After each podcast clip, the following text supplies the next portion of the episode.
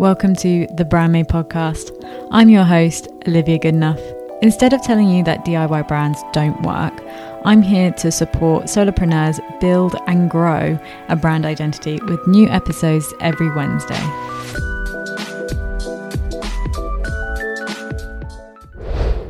So, you're probably here because you feel like your brand is maybe a bit outdated now. You may have created it six months ago or a year ago, DIYed it or whatever, or you may have done uh, have gone and got it professionally created and built for you and spent quite a bit of money on it but haven't really felt like now later down the line that it's doing or it's as valuable as it once was and it's not as maybe on trend as you feel like it once was.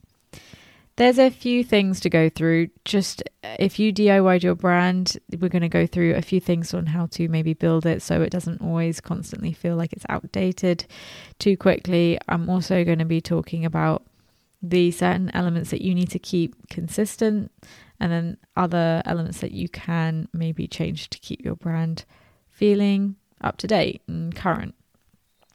So, firstly, if you DIYed your brand and you feel like it's outdated, or maybe you're a young brand designer, we need to think about when building a brand how trends are going to evolve. And when we design something, I know that it's quite tempting to just make sure that it's very um, pretty and beautiful, but we need to be thinking a lot more than that. We need to be really considering how that this brand is going to evolve in the future and that it's going to still work even when chen- trends change.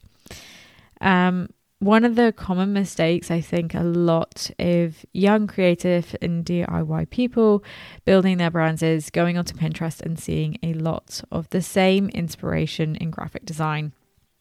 Now, I'm not saying that I don't look at it because obviously I do, but there's so many other sources of inspiration that we can be drawing from. Um, we shouldn't really just be limiting ourselves to just other trends of going on that's going on in graphic design. So there's architecture, there's fashion. We could look to nature. We can look to um, posters, invitations. There's just so many different areas of creativity that we could really be using to actually create um, a twist on certain trends rather than just jumping on the bandwagon and using it for a brand. Another thing to think about is when you are building a brand, DIYing it, or maybe you're just starting out with a client, is to not put too much emphasis of a trend onto a brand. Um, when I say this, is because once that brand goes, it will very much feel like the client doesn't feel relevant or doesn't feel um, current enough. And that's not a nice feeling. So when we are building a brand, we need to be thinking, looking to the future, understanding how once these trends are, we aren't seeing them, how is it going to fit within the landscape of brands? And this is where we need to be really looking into your ideal people, how they're going to be interacting with it, and obviously the person that's the brand like spokesperson, I guess, the person that's actually going to be using it and pushing it forward and developing it um, is is the key thing I think here. Otherwise, we're just going to be copying trends and regurgitating them, and as soon as they're not being seen as much anymore, then it isn't. It's actually worse for the client because they're just going to be left with a brand that doesn't really feel feel as good as it once did, and we don't want that to happen. So, then that being all said and done, there are a few ways to obviously keep your brands up to date because obviously there's brands out there that have been around for a very, very long time and they're still here, they still feel current, they still feel, yeah, um, relevant today. So, how do they do this? And I'm going to discuss a few things. So, when you're building a brand, as we've already mentioned, you've got to be thinking about not just trends, um, but taking inspiration from different areas. And then also, we need to be thinking about is the things that are fixed and then the things that are a little bit more flexible. So, with every brand, you'll always know that they have a logo, typefaces, and color palettes. I feel like everybody knows that by now. That brand guidelines usually include those things. So, when we're building these out, these are the things that we know shouldn't should never really change. They may slightly tweak, okay, a little bit, but that's like five years down the line or 10 years down the line. Um, and these tweaks aren't major tweaks. They're just literally little little edits of the pixels or something to just slightly give it a facelift. It's never going back to the drawing board and rebranding it all together, unless you're going through a full brand strategy rebrand and things like that. Um, so it's just looking at certain elements and maybe just giving it a little bit of new lease of life. But we're never changing anything to the extent of picking new colors, picking new typefaces, and swapping them out. It's more about um, maybe picking a slightly updated version of the typeface or something like that.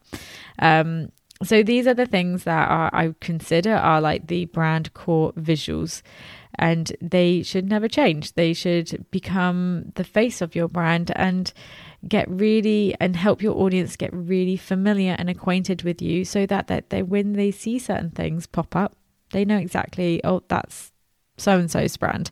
Um, and then they can identify you from a sea, like a big crowd of other brands that is the main thing that we want to sort of hone in on with these elements. Now, with every branding, there's also a peripheral, if I can say that word right, um, elements, which are the sort of outside elements of your branding. So there's layout, like on your website, and you may have certain illustrations to begin with, and icons and certain things to sort of um, add more context to your brand, more style, more personality.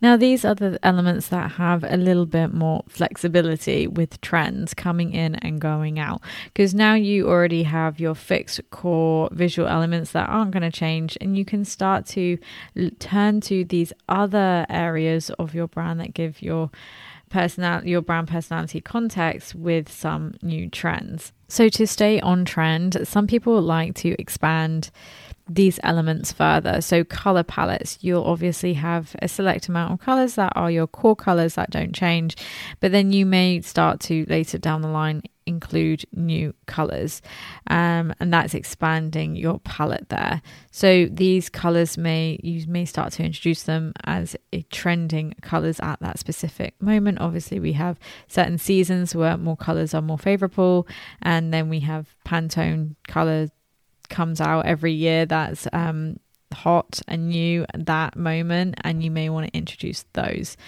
Um, the thing is to not go too far with adding to your brand because then it can get very confusing very quickly and it's about a gradual um, introdu- introducing these trends certain things can just come and go. I think you can play around with it. Um, so, uh, for larger, bigger companies, they will use ads and they will just invite new trends temporarily onto those ads. They may use a typeface that they don't usually use um, for a collection of on a campaign or something, and it weirdly doesn't um, affect their branding most of the time because they're not using that typeface on all their websites and all their social media. It's just one piece where it's sort of it's that surprise and the familiarity of their brand. Um, it's that balance of keeping what everybody is very um, acquainted with, very familiar with, and then maybe introducing something that's just a bit more new and current at that moment.